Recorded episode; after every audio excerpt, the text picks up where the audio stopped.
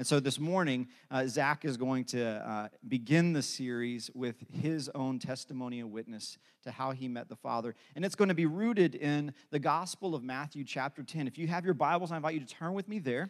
If not, the words will be on the screen. We'll Mark. be reading verse, um, 10. excuse me, verse 17 through 23. And uh, I hope that you will join with me as we together hear the word of the Lord.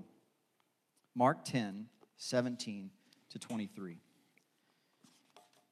As Jesus started on his way, a man ran up to him and fell on his knees before him. Good teacher, he asked, what must I do to inherit eternal life? Why do you call me good? Jesus answered. No one is good except God alone. You know the commandments you shall not murder, you shall not commit adultery, you shall not steal, you shall not give false testimony, and you shall not defraud. Honor your father and mother. Teacher, he declared, all these I've kept since I was a boy. And Jesus looked at him and loved him.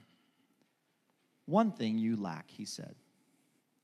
Go sell everything you have and give to the poor, and you will have treasure in heaven. Then come follow me. At this, the, man fell, uh, the man's face fell. He went away sad because he had great wealth. And Jesus looked around and said to his disciples, How hard is it for the rich to enter the kingdom of God? This is God's word offered to us in its reading and in its hearing. Together we give thanks to Lord God Almighty. Thanks be to God. Yes, Pastor Jason said, My name is Zach Anderson. I'm one of the pastors here at Covenant. Thank you for all the love and support. Uh, if you take anything away from that story, I want you to take away that if you sense the Lord is calling you to go somewhere and do something, but you can't really get a sense of how it will be possible, just go. And when the Lord calls you, He'll provide the way forward. Uh, let's pray, and we'll jump into the scripture this morning.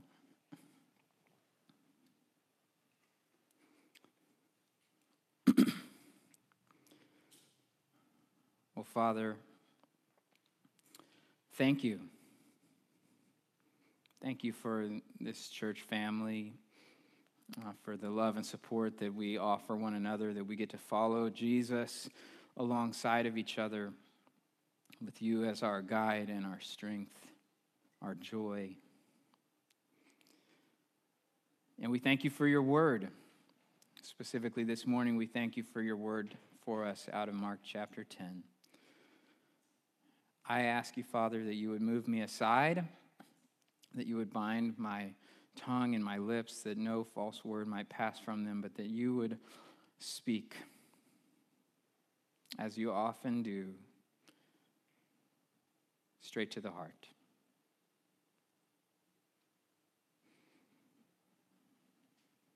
We love you, Lord. Help us to be open uh, to hear from your Spirit in this time. Thank you. Amen. so, uh, would you rather be empty or full? Would you rather be empty or full? Let me give you a couple of specific examples to help you answer the question. Let's take, for example, your gas tank. Would you rather be empty or full? Full, yes. All of us would rather be full in our gas tank than empty. This is an easy question. I like to start it off with a layup. How about this? Your bank account. Full, yeah. You can say in church that you'd rather have a full bank account. God is all right with that desire to not have an empty bank account. Another layup. And how about uh, how about your stomach? Would you rather have the warm satisfaction of a full stomach or the angry mutterings of an empty one? All right, a little bit of dissonance in the room on that one.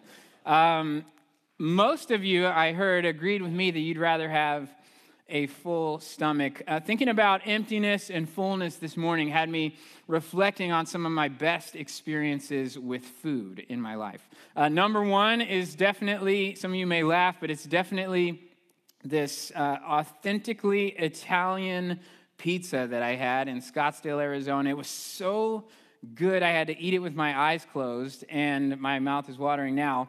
Um, so I could probably come up with the name of the restaurant if you're going to Scottsdale. You have to go and try this brick oven, authentically Italian pizza. It was amazing. But not number one, but in my top three experiences with food in my life uh, is the Brazilian steakhouse. Any of you ever been to a Brazilian steakhouse? All right, more of you need to go to a Brazilian steakhouse. Brazilian steakhouse is an awesome experience. If you don't know what it's about, you show up, you have a little card at your place, and one side is red, one side is green. Red means stop bringing me incredible, delicious meat, and green means bring it on. And so you can kind of just flip it over, and the waiters will walk around with a big skewer full of meat and a knife. And if your card's green, they're putting some on your plate. And you already know my card's always green.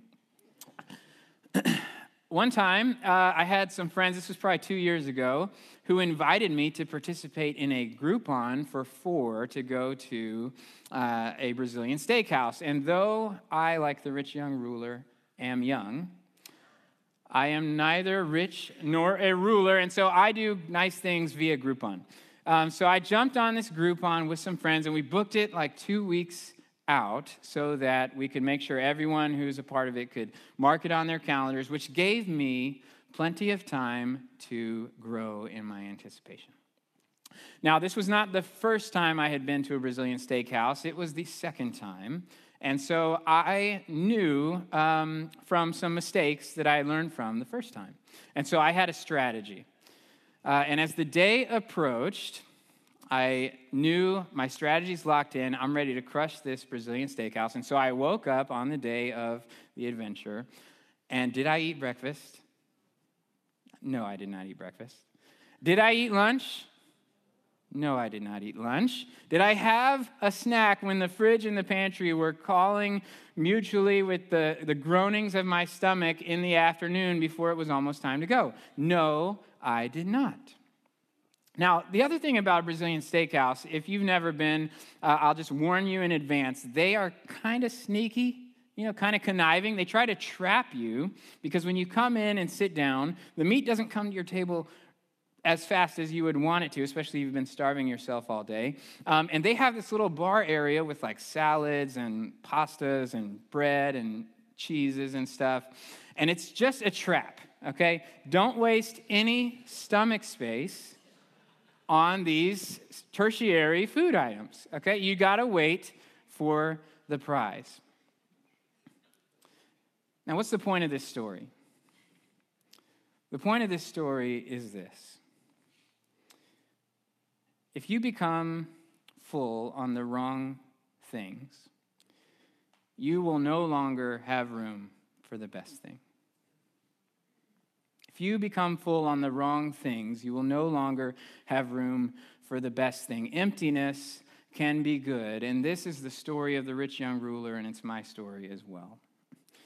Mark chapter 10, verse 17.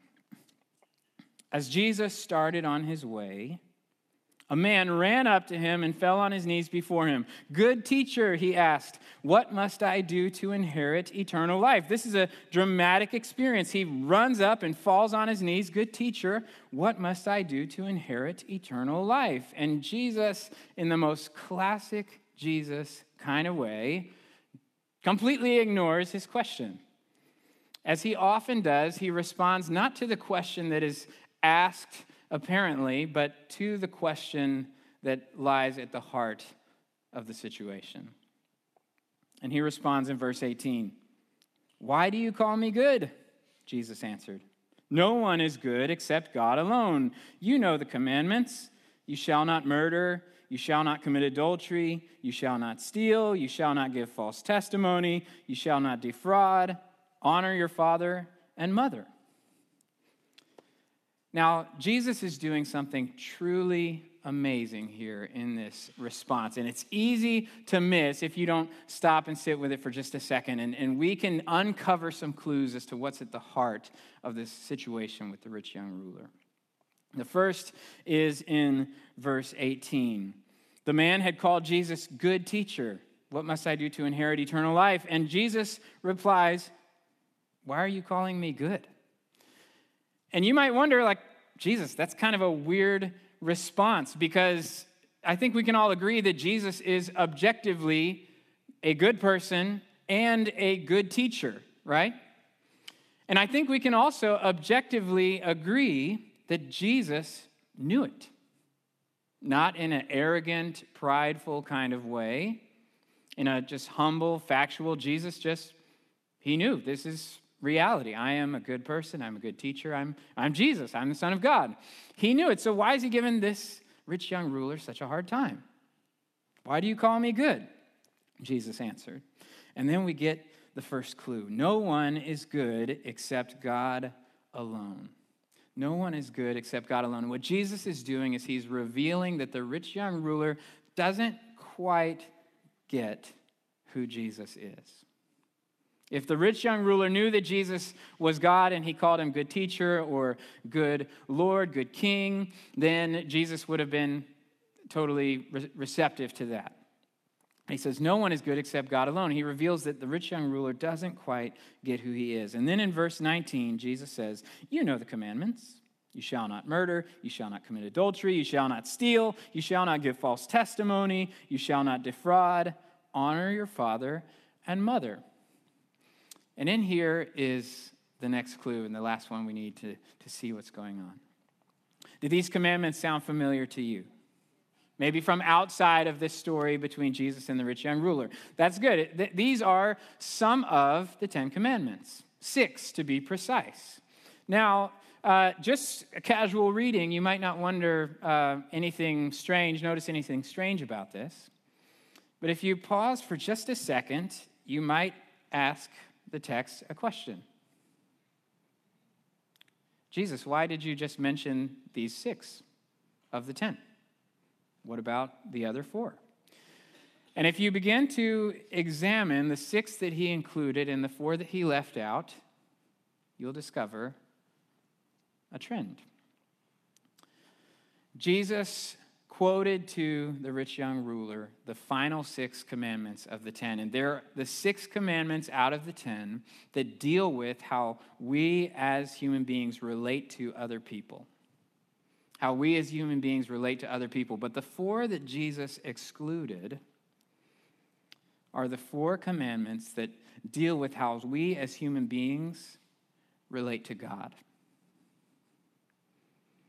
And what Jesus is doing is he's setting a little friendly, kind hearted trap for the rich young ruler to walk right into. Because Jesus knew the rich young ruler intimately in ways that he never could have even understood. And, and the young ruler walks right into his trap in his response in verse 20. Teacher, he declared. Notice he dropped the good. Teacher, all these commands I have kept since I was a boy. And Jesus knew this about the rich young ruler, so he laid out the ones that the rich young ruler was very comfortable with. I'm good at following these rules. I'm good at keeping these commands. And then in verse 21, classic Jesus. Jesus looked at him and loved him. At Jesus, always loving people. He looked at him and loved him. One thing you lack, he said. Go sell everything you have and give to the poor, and you will have treasure in heaven. Then come, follow me. At this, the man's face fell, and he went away sad because he had great wealth. And Jesus looked around and said to his disciples, How hard it is for the rich to enter the kingdom of heaven. Another way that we could read that verse is, How hard it is for the full to enter the kingdom of heaven. Because it wasn't just his wealth that was filling him up, but it was his performance. All these commands I've kept since I was a boy. Uh, I was born the first out of 10 kids in a Christian home.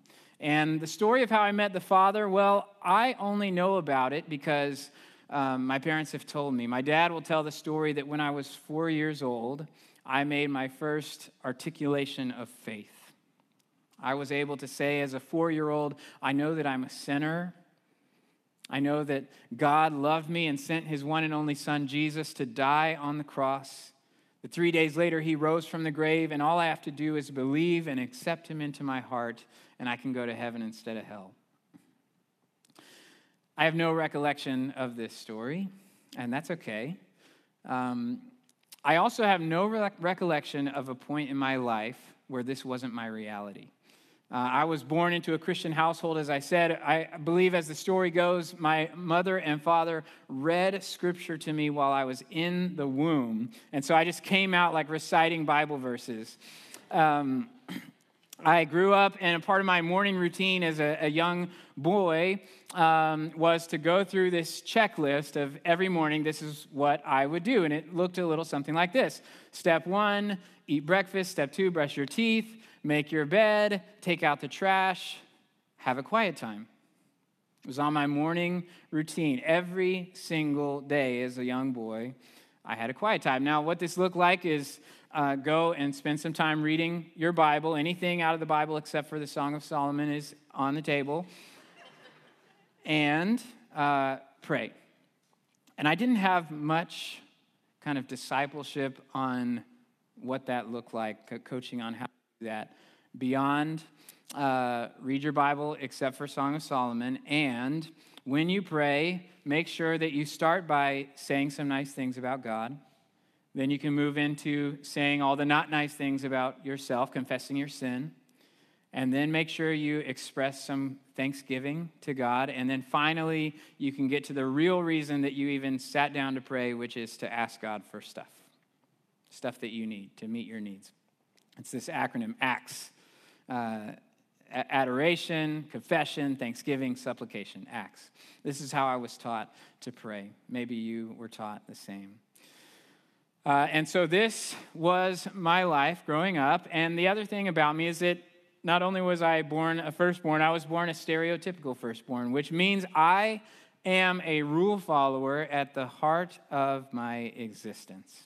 Um, and the thing about rule followers is that not only do they strive to follow all the rules, but also whenever they walk into a new setting, maybe you're a rule follower, you can relate to this. When you walk into a new environment, the first thing you do is you try to discover okay, what are the rules of engagement here?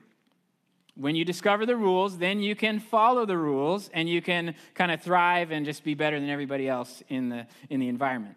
And this was uh, how I lived my life. And I applied this to everything, including my faith. To me, a relationship with God was not about coming to someone totally surrendered, totally greater than me, but it was about coming to something and seeing how can I control this by understanding the rules of engagement of life with God and following those rules. And for me, that meant um, like being a good person, having your quiet times, and um, and I was really good at this. Uh, as a kid, I was very obedient to my parents, um, respectful. Uh, if I kind of was caught doing something wrong, you would never catch me doing that again. And it's not because you just didn't catch me, it's because I just didn't do it again. Um, and this continued on into my high school years. I was not the kid who was into drinking or drugs or having sex or um, kind of doing any of these typical, um, I don't know, high school things that a lot of kids get into. And the other thing about that that was problematic um, is that I was just so successful at following the rules of engagement as I understood them in life with God. I became deeply, deeply proud of my ability to follow the rules better than everyone else. And for me, following the rules was my relationship with God. And if I'm better than everyone else at doing that, I have a better relationship with God than everyone around me.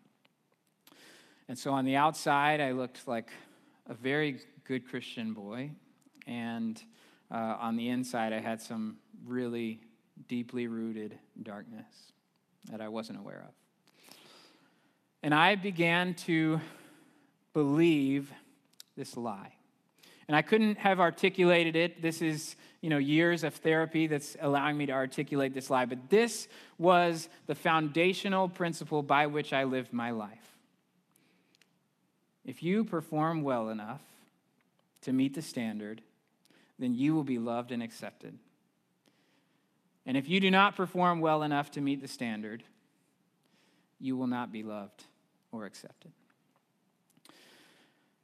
And the fact that I was so successful at performing well enough to meet the standard really locked that in to a feeling of security. I was secure in, um, in my place with God, but not because of his unconditional love, but because of my own ability to follow the rules of engagement better than the next guy. I remember uh, a time when I realized that I had never really felt the love of my Father in heaven. I knew about it. I knew the Bible frontwards and back. I knew exactly what Scripture had to say about the unconditional love of the Father that goes beyond your ability to merit that love. And I could even feel that, uh, a connection in my heart to that truth for other people. I could articulate, I could share it. If you're going through a hard time, feeling bad about yourself, I could, with complete conviction and certainty, share that gospel message with you. But I could never quite get my head to connect with my heart when it came to me. Um, the second born in my family, her name's Marissa. And she was the complete opposite human being from me. Um, I was the rule follower. She would also enter into a situation to discover the rules of engagement for that environment, but it wasn't so she could follow them, it's so she could be sure to break them. And yeah, now you're feeling represented too in this sermon. And um, she would like just make up new rules just so that she could then turn and break those when she got tired of them. And it drove me insane. And I'm sorry to tell you that um, for the first probably 15 years of my sister's life, we were not friends. We weren't even like roommates who tolerated each other. We were enemies. We were enemies. We had a terrible, terrible relationship. Um, and it was one of the the first places that I began to become aware of my inability to perform well enough, as I just couldn't get this relationship right. I thank God that um, in sometime in high school, uh, I was convicted about that and um, began to rebuild a relationship with my sister because um, shortly after that time, as she entered into high school and young adulthood, her life became very, very difficult. Uh, Marissa struggled in high school with depression, with suicidal temptation, with struggles with body image and relationships, family relationships, boy relationships, friend relationships. And I thank God for the timing of his conviction in my heart because uh, I was able to walk with her in a time where she really needed it, and we grew oh so close. Oh so close. And as she grew from high school into young adulthood, spiritually and mentally and emotionally, she began to be healed and to grow and to flourish. And it was a beautiful thing. But the problem was that as she grew spiritually, physically, she began to decline in equal and greater measure. Marissa had a long list of very rare conditions, most of which you've probably never heard of. And um,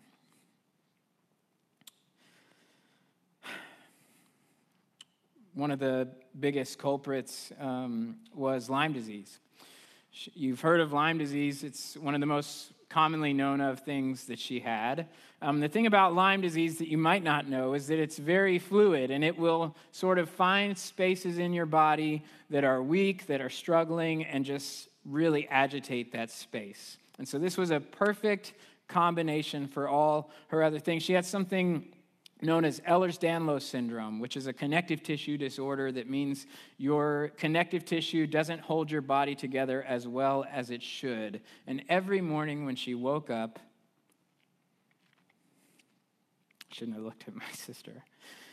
Every morning when she woke up, she would have like a dislocated shoulder, a few fingers, and just kind of routine. Her morning routine was just fix all her joints, and then get started on the day.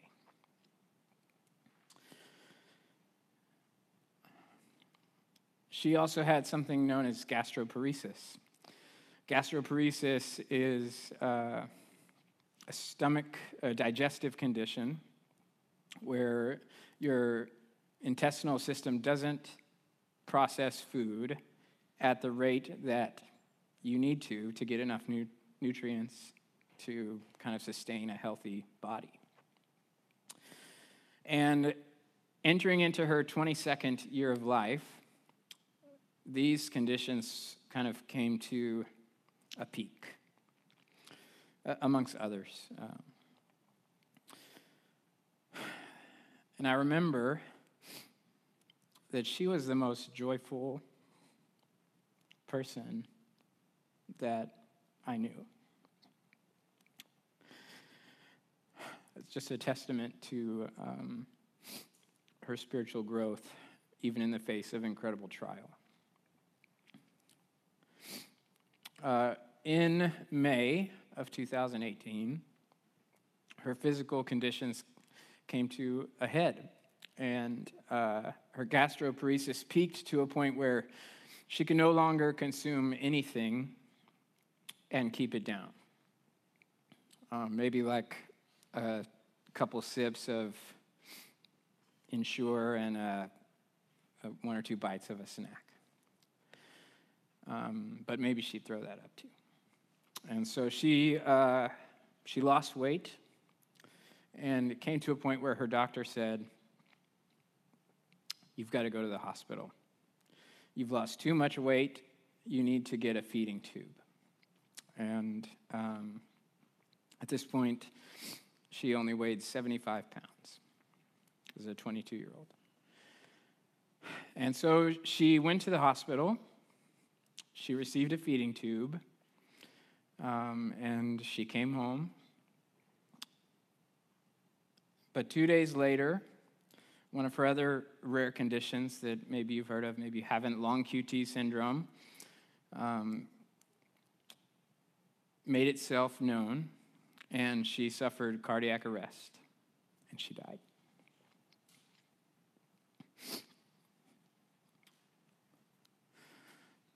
Two thousand eighteen was um, hardest year of my life because not only was I grieving the loss of Marissa, but through a series of circumstances, that's another story for another day. I also lost the presence of my dad in my day to day life. Um,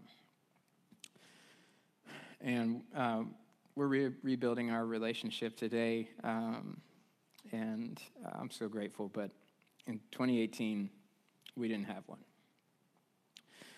As so often happens in the face of such a catastrophe, my family felt like it was falling apart. And I came to the challenge the way that I always did. Okay? What are the rules of engagement? Okay, siblings need love and support, depression, suicidal temptation, got them. Mom needs support and help with family leadership and financial provision. Okay? Got that? And um, I succeeded for a little while. I performed and I performed for about a year when I finally came to my breaking point. And life brought me to a place of emptiness. Where I had been full of my own ability to meet the standard in my own strength. Finally, I came to the thing where I could no longer do it. And I'm not grateful for what happened, but I'm so grateful for that space of emptiness. I remember how hard it was to tell my wife that I wanted to go to therapy. And uh, of course, she was totally great um, with it, and it was no thing, but it, it was really hard for someone with a performance orientation to say, I can't do it. And I wound up at a ministry called Journey U Ministries, and they're not actually a counseling service. I didn't realize that. They're a healing prayer ministry. And um, I began to journey with them on my journey of, of healing. And finally, in a space of emptiness, for the first time, I met the unconditional love of the Father for me. When I'd come to my quiet moments where I was at the end of myself, I didn't meet rejection and anger. I met love. And when I was finally empty enough to be filled, I saw that the Lord had our family all along. There's a, a, beautiful little book called Invitation to Solitude and Silence by Ruth Haley Barton. And there's in a chapter called Emptiness, uh, she had this to say from her own story. As it turns out, the presence of God is poured out most generously when there is space in our souls to receive Him. In the vast emptiness of the human soul, there is finally room for God. Friends, we don't know the end of the story with the rich young ruler. We know that he went away sad, but we don't know if maybe after years of dwelling on what that good teacher said, he finally came to a space of emptiness where he could empty himself of all that he was trusting in and go and follow Jesus.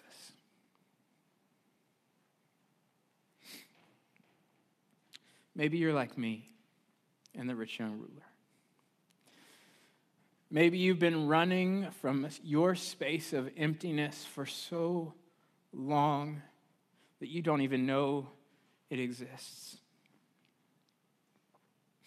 Maybe you're afraid of what God would do, what God would say, what God would think if you open up truly, honestly, that inner space of emptiness where you have an addiction to alcohol or where you cheated on your spouse or where you just can't get enough money and material possessions to comfort the inner cries of the soul.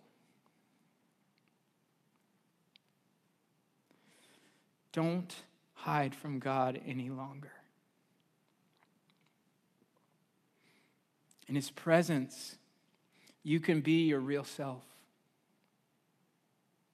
Don't be so firmly clinging to the things that have filled you up with a false sense of fullness that you have no room for the love of your Heavenly Father. like He always does, He looks at you and He loves you. And don't walk through that experience of emptiness alone either. Look around you. This is your church family. All of us who believe are brothers and sisters in Christ. We're here to walk through these sorts of things together. Find someone that you know, or if you don't know anyone, meet someone or come up to a, a pastor or uh, just someone who's serving refreshments or greeting and say, Hey, I need some help. And we can walk through this together. Don't be afraid of your emptiness. Because when you finally face your emptiness, you can be filled with the loving presence of your Father in heaven. Let's pray.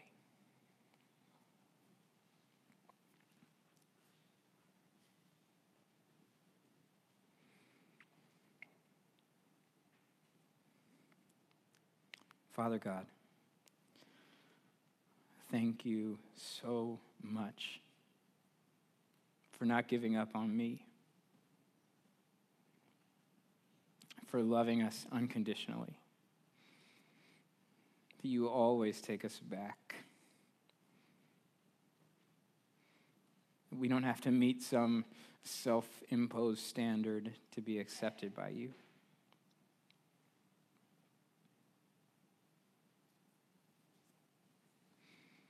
Lord, if there are those in this room who are afraid of the emptiness of their soul, just give them a little bit of courage, some reassurance, some tangible reassurance of your presence that you love them,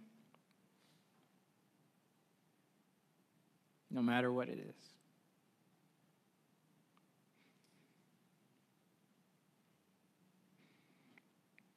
And Father, uh, today as we enter into a time of offering. We just we praise you, we worship you with our gifts, and we ask that you would bless the gifts, that you'd multiply them to bear fruit in your kingdom, and the givers to experience the freedom of generosity.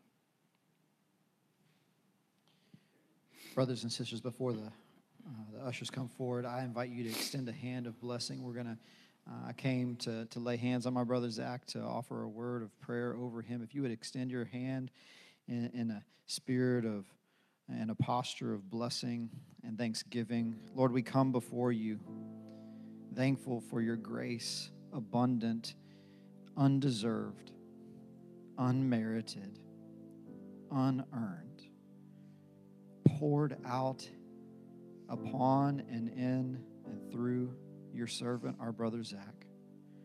Lord, I thank you for his emptiness, and I thank you for his fullness, and that his fullness does not come from his own performance, but it comes from you.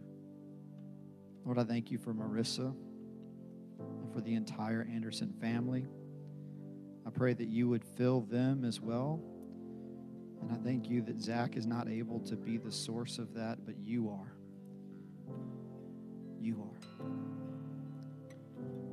Lord, continue to use Zach in our lives and in our community.